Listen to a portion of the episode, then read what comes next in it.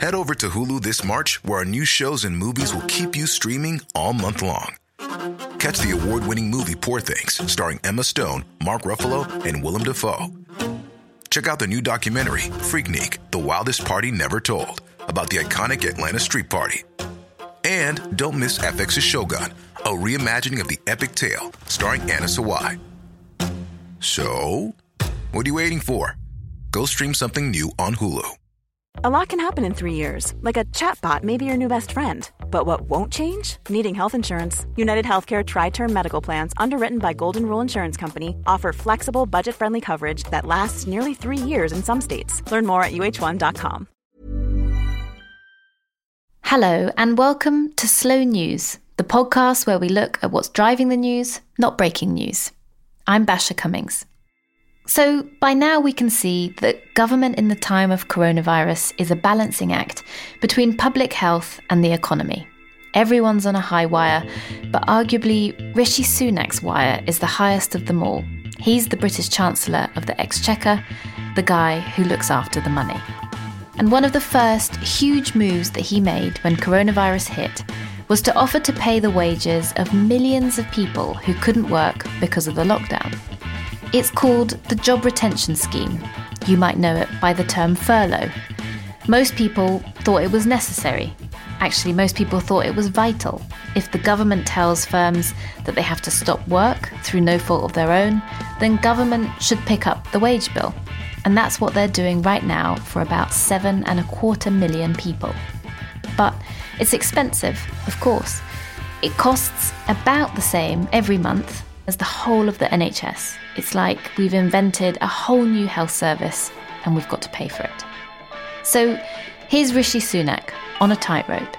And like the rest of us, he knows that getting off a tightrope is much more dangerous than getting on it.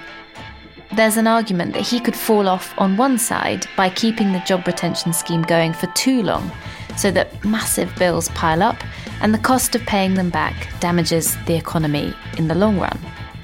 He could fall off on the other side, arguably, by stopping the scheme too early. Millions of people could end up unemployed, and we'd see dole queues like we haven't seen in my lifetime. So that's what we're going to get into today. We're going to try to help Rishi Sunak stay on his high wire. And I've got somebody with me who's an expert in the sort of circus act he's got to perform. And that's Laura Gardiner, who works for a think tank called the Resolution Foundation. And we're going to talk to Laura in a moment, right after this.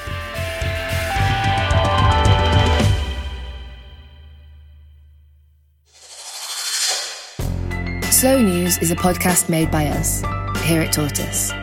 We're a news publisher, in an app, online, in our daily SenseMaker email, and, as you already know, in podcasts. What's different about us is that we investigate what's driving the news, and we'd love for you to join us. By becoming a member of our newsroom, you'll get access to our journalism, and you can join our open news meetings and help decide what matters in the world and how we should report it. To get access to all of Tortoise, all you have to do is download our app and take the free trial. Go to tortoisemedia.com forward slash pod trial and help make the news.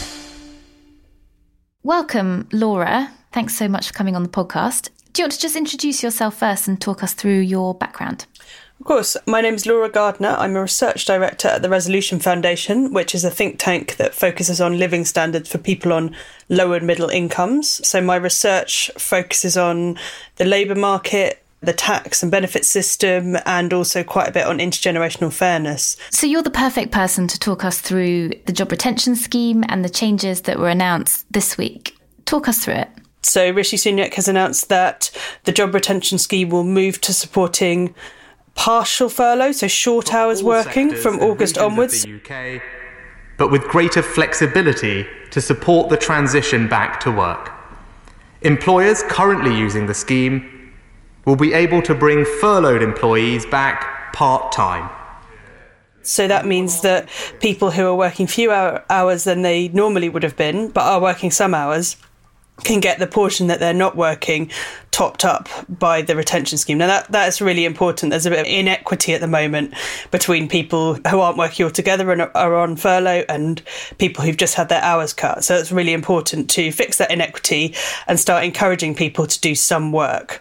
And I think the second big thing the Chancellor announced, as well as a, a long and welcome extension to the scheme into the autumn, was that come August time, businesses will start to need to contribute to some of the costs of furlough pay. Now, the devil will be in the detail in terms of how much, we don't know yet, but that's really important in terms of giving businesses incentives, financial incentives to start thinking about how and whether they can bring staff back on as the economy starts to recover. So, first, to get our heads around just how important the job retention scheme has been, I spoke to a friend of mine. Hi, Josh. Hey, how are you? Who runs a food business in central London. So, Josh, just describe what kind of business you run. So yeah, I have uh, multiple kiosks, so like small grab and go food outlets around the city. Um, started in like market stalls, and then have emigrated to more like semi-permanent kind of uh, kiosk model. And how was business before coronavirus hit? Yeah, business was really good. So the food landscape in London is really, really exciting and has been for probably the last five years or so. The idea of basically like a food hall is something that's really been at the forefront mm. and gives small businesses a great opportunity to be able to emigrate into amazing locations around the city. Mm-hmm. Um, and I think that it was only going to continue. Um, mm. So, yeah, it was really, really looking good. So, this has been a real knock for you. You've had to furlough all of your staff. How many people do you employ? Uh, so, 13 people in total. So, um, a small team, but the way in which the business operates, there's not a lot of fat on it. What would you have had to do if there was no job retention scheme? It would it would have been absolutely devastating, but unfortunately they would have all had to have gone. Just the longevity of this whole thing and how long it's going to pan out for, mm. just don't have the financial reserves to be able to keep them on the books um, mm. for that particular time. So unfortunately, would have had to have made mm. them hmm. all redundant. So Rishi Sunak announced yesterday that there will be changes to the furlough scheme, but if employers like yourself have to take up and pay part of the wage to furloughed employees, will you be able to afford it? So this is this is the really difficult question now where we're at. Um, so the announcement came yesterday, and I think it's really good that it's come now and giving people the opportunity to really be able to look at their figures, look at their bank accounts, and understand is it going to be possible for them to be able to do that? And and and and that's the that's the massive question. I think there are some people that will be able to do it, um, but there are others that just aren't going to be able to be in that situation. Would you be able to do that? Pay that twenty percent? So for so for me, I'm unsure. They've obviously introduced the bounce back scheme, which is a really really incredible initiative where you know the the loan is free for a year, you don't have to pay anything back, and then you have six years to pay at two point five interest rate. Mm. Um, a lot of the places in which I lease, I only have a short term lease, so I can't can I can't guarantee that I will even have a business save for in six years' time mm. because I don't make the rules on that. Yeah. So that's a really really scary and intimidating thing for me because I'm just like, will I be able to pay that back? But then I also have the other thing where my staff are my biggest asset. So to be able to let them go and to then potentially have to retrain and all things like that. Mm. So it's it's really weighing up that risk benefit kind of situation mm. moving forward. So it's a lot of uncertainty for you. Yeah. Massively. Well, Josh, good luck and thank you so much for talking to me. Thank you.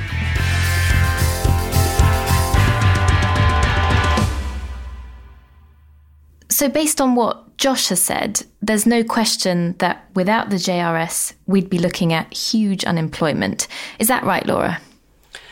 I think that's absolutely right. Already looking at the forecast we've had from people like the Office for Budget Responsibility, even on quite optimistic forecasts, we're heading for the highest unemployment in over 25 years. And I think it's very clear that if we didn't have the job retention scheme, given the number of jobs it is currently supporting, unemployment would be far higher. And that's especially the case because if you think about sectors that normally kind of bring people back in from unemployment to employment uh, as we move out of recessions are things like hospitality and retail. And those are the very sectors that are having the toughest time this time round. So the engines of our economic recovery are the ones suffering most. We've already got really high unemployment.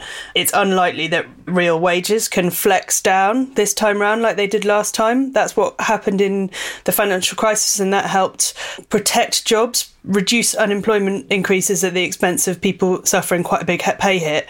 The dynamics of our current low inflation mean that that's very unlikely to happen this time round. So we should be really, really worried about the level of unemployment we've already likely got and how much worse that would be if we didn't have the JRS and could be if the JRS is wound down too hastily. I mean, it's clear from what you're saying that we're facing such a huge unknown. But if mass unemployment does hit, where will it hit hardest? So I think we can understand where mass unemployment would be felt hardest on the basis of both what tends to happen in recessions and the early evidence from this one. So we know that the sectors that you'd expect to be hardest hit in this crisis are the ones that have both shed the most jobs and put the most people on furlough. So that's arts and recreation, hospitality, and the non food bits of retail, basically. Those are kind of the big three. And there's obviously loads of others that have been affected to quite significant extents and in different ways, like bits of transport. And the people in those sectors tend to be a bit younger and significantly less well paid than those in the sectors that can largely carry on and maybe work from home, for example. Uh, and that really matches up with previous recessions, particularly on the age angle. So we know from past downturns in the 80s, in the 90s, and during the financial crisis that young people tend to get most affected uh, by unemployment spikes. They've got the least labour market experience. They kind of suffer from that last in, first out mentality. And in particular, people leaving education right in the middle of a crisis, right in the eye of a storm, see their pay and employment prospects scarred for many years. So we've kind of got a, a scary cocktail in this crisis, both of the fact that young people always tend to be worst affected Added on top of which is the fact that the sectors that are really struggling in this crisis, hospitality, retail, arts and culture, etc., are those that disproportionately employ young people and that young people are very, very likely to start their careers in. So we've we've sort of really damaged the first rung on the employment ladder for the group that tends to feel economic downturns most harshly anyway. The government got a nasty shock today. The number of people out of work, which has been steadily declining for the last three months, took a sharp turn for the worse. So the situation is about as bleak as one could imagine. The reason I'm on the march is obviously we're very concerned about unemployment because our jobs are constantly under threat. As politicians of both government and opposition marched into the House of Lords to hear the Queen's speech, all were aware that Britain was in its worst economic crisis for more than 40 years, and that the coming year was going to be another round of austerity and sacrifice. There's always unemployment, of course, but one of the features of the British economy that governments have been proudest of has been that recently our rate has been relatively slow compared to other big economies. And we haven't had as many people as other countries stuck endlessly on the dole. Even to somebody like me, who wasn't around to experience it, if you mention the 1980s, it's like a warning of a time that we don't want to go back to. There's definitely some similarities to the 80s. I think that was a really, really big unemployment increase, and we could be looking at something on that scale, much closer to that probably than the financial crisis when unemployment, although it rose, didn't rise as much as anybody expected it to. Could you just talk me through the numbers then? What level was unemployment at in the 80s and where are we now? If we think about the 80s, the unemployment rate got into the kind of the low teens, kind of 12, 13% ish around that recession. In the 90s, it just briefly topped 10%. And in the financial crisis, it, I think, just about touched 8%, but didn't get much higher than that. And going into this current crisis, it was down right down at 4%, which is a very tight labour market and reflects our record high employment. So the forecast for where we've kind of gone to very quickly from that very low 4% figure, the Bank of England and the Office for Budget Responsibility reckon maybe 9 or 10% in this current period, so in the second quarter of 2020. A lot of people think those are actually a bit Here's a cool fact a crocodile can't stick out its tongue.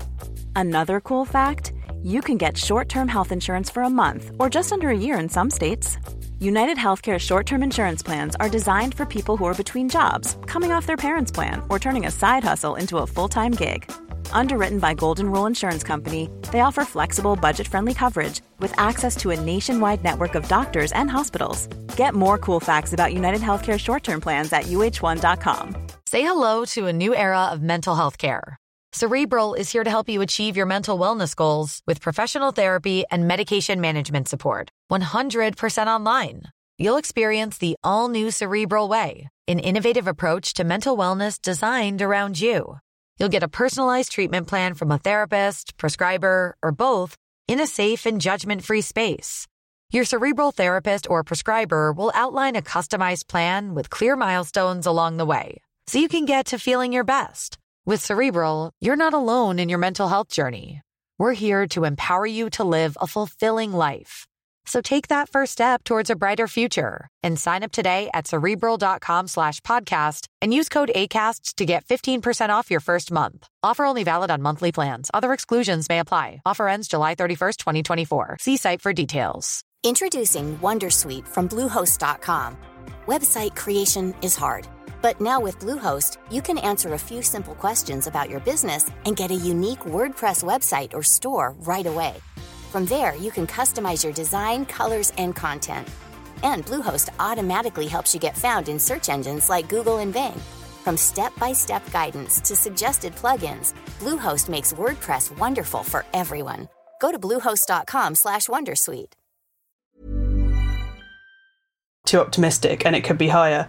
And we've seen unemployment in the US, I think just about quadruple from what we look at about 4% to 16% in terms of unemployment insurance claims. So that kind of shows quite how rapidly unemployment could increase absent the kind of support we've got. So, so those are the kind of parameters we're talking about. So we're definitely kind of nudging close to where we were in the 80s. And the, the other thing that's similar to the 80s, maybe more so than the two recessions in between, is the sectoral nature of the crisis. So in the 80s, we were seeing big kind of heavy industrial decline that had a particularly regional aspect, so move away from manufacture and mining. So that affected some sectors and some parts of the country particularly acutely. Totally different list of sectors this time round, but it's definitely the case that this is a more sectoral crisis than we've been used to in the past 40 or so years. And to keep looking to the 80s just as an interesting guide and a comparison, how did we begin to get out of that rut of unemployment? What happened in the 80s was that people were made unemployed. When they got to unemployment, we didn't have much in the way of what's called an active labour market policy. So, support systems and policies and a set of financial and other incentives to help people look for work, get back to work, adapt to work in new sectors and things like that. So, people didn't leave unemployment to go back into employment. They left unemployment to go into what's called economic inactivity. So, not even searching for a job or wanting work altogether. And so that's why unemployment came down slowly. And when it did, it came down really in the wrong way with large flows into inactivity. And some people became inactive, often with health problems, after that crisis and never really worked again. And we lived with the legacy of, of that policy mistake for, for decades, really. As the economy starts to recover, it's really important we have that activation mindset. That means, given the scale of this crisis, not just asking job seekers to look for work, helping them search, it means training, it means really strong guidance, and I think it means job guarantees. So the state, for some groups, actually helping create jobs, subsidise the wages of new jobs to get especially young people and the long term unemployed engaged with the labour market into employment. We need a really comprehensive policy for the workless and the unemployed if we're going to avoid today's unemployment becoming a kind of 10 or 20 year worklessness hangover as people get disengaged for very long periods or for good. And that strikes me as a different message to the one Margaret Thatcher was giving in the 1980s, who seemed to put the onus on business and competitiveness to drive the recovery. You cannot solve it just by shuffling round the shekels, taking your wealth and just spending more of it. You were wanting me to spend less a few minutes ago. Take more of it and just giving artificial jobs. There is only one way to tackle it, if I might say so, it is the way the United States and Japan has tackled it. It is by being more enterprising. It is by starting up more small businesses. It is by encouraging those who can start up on. It is by having a tax system.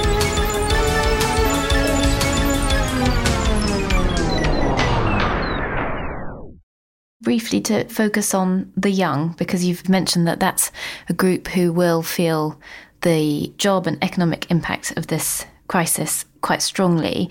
For them, is the risk now that we've basically clobbered them again? So they already had damaged prospects because of the last recession, and now they're facing more problems. So I think it's important to think about different cohorts of young people when we answer this question. So young's obviously quite a broad term. I'm sure lots of us um, still think we're young when maybe we're not in other people's eyes. The, what the 80s millennials are potentially suffering with, if you like, given that they they're kind of in their early 30s now, is a lot of them have just had kids. Their kids are really young and need a lot of care and they're at home all the time now because schools and nurseries are closed. So I like to characterise it as the the group that got really shafted in the last crisis has sort of maybe just started to find its feet, get into good careers, etc., settled down and had a family, and is now really suffering from the school and nursery closures.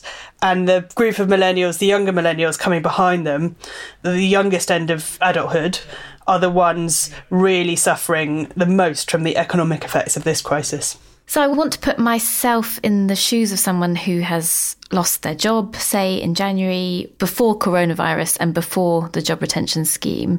What sort of level of benefits might I be getting? Kind of in the normal world before coronavirus. So before coronavirus, if you were out of work and claiming benefits, so so the kind of as a as a single person, for example, over the age of twenty five, you'd be looking at uh, seventy three pounds a week as a basic rate as your kind of standard allowance, a bit less if you are under 25, a bit more if you're in a couple. You'd then get, if you were in rented accommodation, support to cover all your rent up to a cap if you're out of work and a kind of tapered amount if you're in work.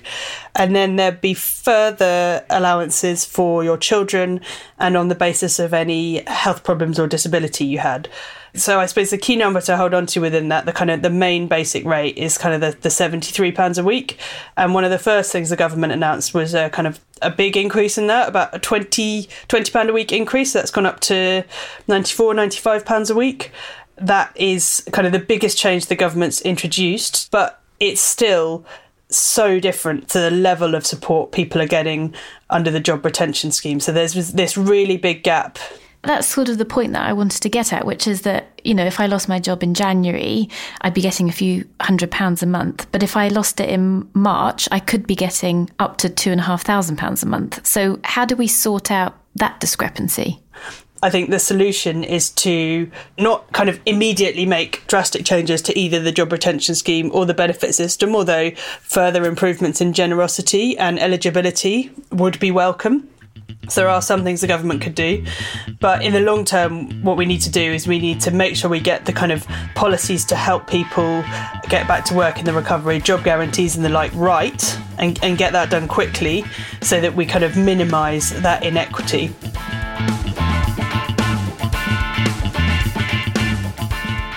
One argument that's obviously been doing the rounds is that we should just pay everyone a flat amount. So everyone, regardless of how rich or how poor they are, should get something that's called universal basic income. And it's something that's had support from even one of the Democratic candidates for president, Andrew Yang. I think the benefits of universality are uh, easily understood where it seems fair, all Americans can get behind it. Um, my vision of the freedom dividend is that it's universal and an opt in. But if you opt in, then you're foregoing. I wonder benefits. how would it feel to you, or how would it look if the job retention scheme was turned into some kind of universal basic income? I think there's kind of a lot of things at cross purposes potentially in this debate. And sometimes it feels like for a certain group of people, a universal basic income is the answer no matter what the question is. I don't think it's very helpful to think of turning the job retention scheme into a universal basic income because it's clearly neither universal nor particularly basic. So the job retention scheme is the advantage of it was that we're paying it via payroll, via employers to maintain existing jobs. That's that that was a very efficient system to kind of get support out quickly. If a universal basic income is going to be created, it's going to have to be a new thing. You can't just say we'll morph this into that because we're talking about apples and pears and, and, that kind of brings me to kind of why I think it was a bit silly to potentially be talking about universal basic income at the start of this crisis, which is the priority was to use the systems we've got to provide support in the quickest, most efficient way.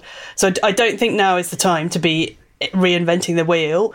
I think it makes most sense, given the speed at which we need to move, to use what we've got. So, if we need to get more money to more people, we should be thinking about the benefit system we've got, not inventing a UBI. So, let's go back to Rishi Sunak. How big are the dangers of keeping the job retention scheme going for too long? We've talked about it sort of being ripped off too soon, but what happens if we let it run on for far too long? The bigger risk it comes from withdrawing the job retention scheme too quickly. We should be really clear about that. But there definitely are risks on the other side. So those saying that the job retention scheme should just stay in its current form until the economy is completely back to normal miss kind of how the sort of reality of the future we're facing has shifted as this virus has developed. So the risk of not changing the job retention scheme, just getting stuck in our current stasis, is that we do far too little to incentivize firms and workers to think about how they are going to adapt to this messy new semi normal world between full lockdown and completely free of coronavirus. We found a vaccine. We need firms and workers to adapt to that world because we need economic activity to happen. We want economic activity to happen. I'm sure everybody would like to do more things than they're doing right now and we need to figure out how that can be done safely. So that is why the job retention scheme needs to change. We can't just keep the old world on ice until everything's been sorted out. Firms and workers need to start thinking about how to adapt to the interim period, and that is what the job retention scheme should be encouraging them to do. And how do we afford the huge debt that we're building up? Actually, when it comes to the huge increase in government spending, that we've seen in the last couple of months, the short term affordability of that doesn't look very challenging at all because interest rates were low and have gone even lower. So the government's ability to borrow and meet the costs of borrowing to pay for all these things in the short term has actually, if anything, improved a little bit. The kind of debt interest to government revenue ratio is is not not gone up at all because interest rates are low and have just tanked even further. Obviously, as we get down the line, there will then be the question of how do we get that debt back down? And that is a really hard question. There will be a debate about the balance between tax and spending to do that. But the suggestion, well, our strong suggestion is that having just been through a decade of austerity, it's going to need to be much kind of more on the tax rises side than the spending cut side. And we should be thinking, in particular, when we think about which taxes should rise and how we should find that money, about those who have done pretty well in recent years. So there's a bunch of workers in professional jobs who whose income hasn't been affected. They're just doing their work from home, and actually they're saving quite a lot more because their consumption's gone down. They can't go on holiday, they can't go to restaurants, etc. So this crisis has been really segregated in that way, and it's those kind of people, as well as people who have benefited massively from Britain's booming wealth in recent decades, that we should be thinking about when we think about tax rises. But that is a question for slightly further down the line. It shouldn't be what's motivating us day to day. Okay, final question. And Laura, this has been really, really illuminating. I just wanted to get a sense from you about how concerned you are about the future and what comes next? Um, all the kind of superlatives people use to describe what's going on in policy and the economy, they kind of they don't even seem up to it right now, given the speed and scale on which everything's changed. So I could use the word unprecedented. I've probably used it already in our conversation, and everybody's using it all the time, but it's true. Everybody's lives have been disrupted. That doesn't normally happen in a recession. And obviously, some people have been affected much worse than others. There's huge concerns on the health side, and there's huge concerns on the economic side. So it would be mad if I wasn't concerned. I'm particularly concerned for, you know, education leavers this year, people that were already in quite precarious jobs before the crisis started. Uh, and that's just on the economic side before we get to those at the greatest health risk. Laura, thank you so much. Great. Thanks for having me. As ever, thanks for listening today. If you've enjoyed the podcast, I think there's a really good chance that you'll enjoy all the other journalism that we do at Tortoise. We produce articles that you can read through our app or online, and we're an open newsroom, which means that there are a whole load of editorial meetings that you can join in on from wherever you are in the world. You can shape our journalism and the stories that we tell. So, to get our app and to get access to everything that we do, just go to tortoisemedia.com forward slash pod trial for a 30 day free trial. Oh, and obviously, just as important, if you like this podcast, share it or give us a review. Thanks, and see you next week.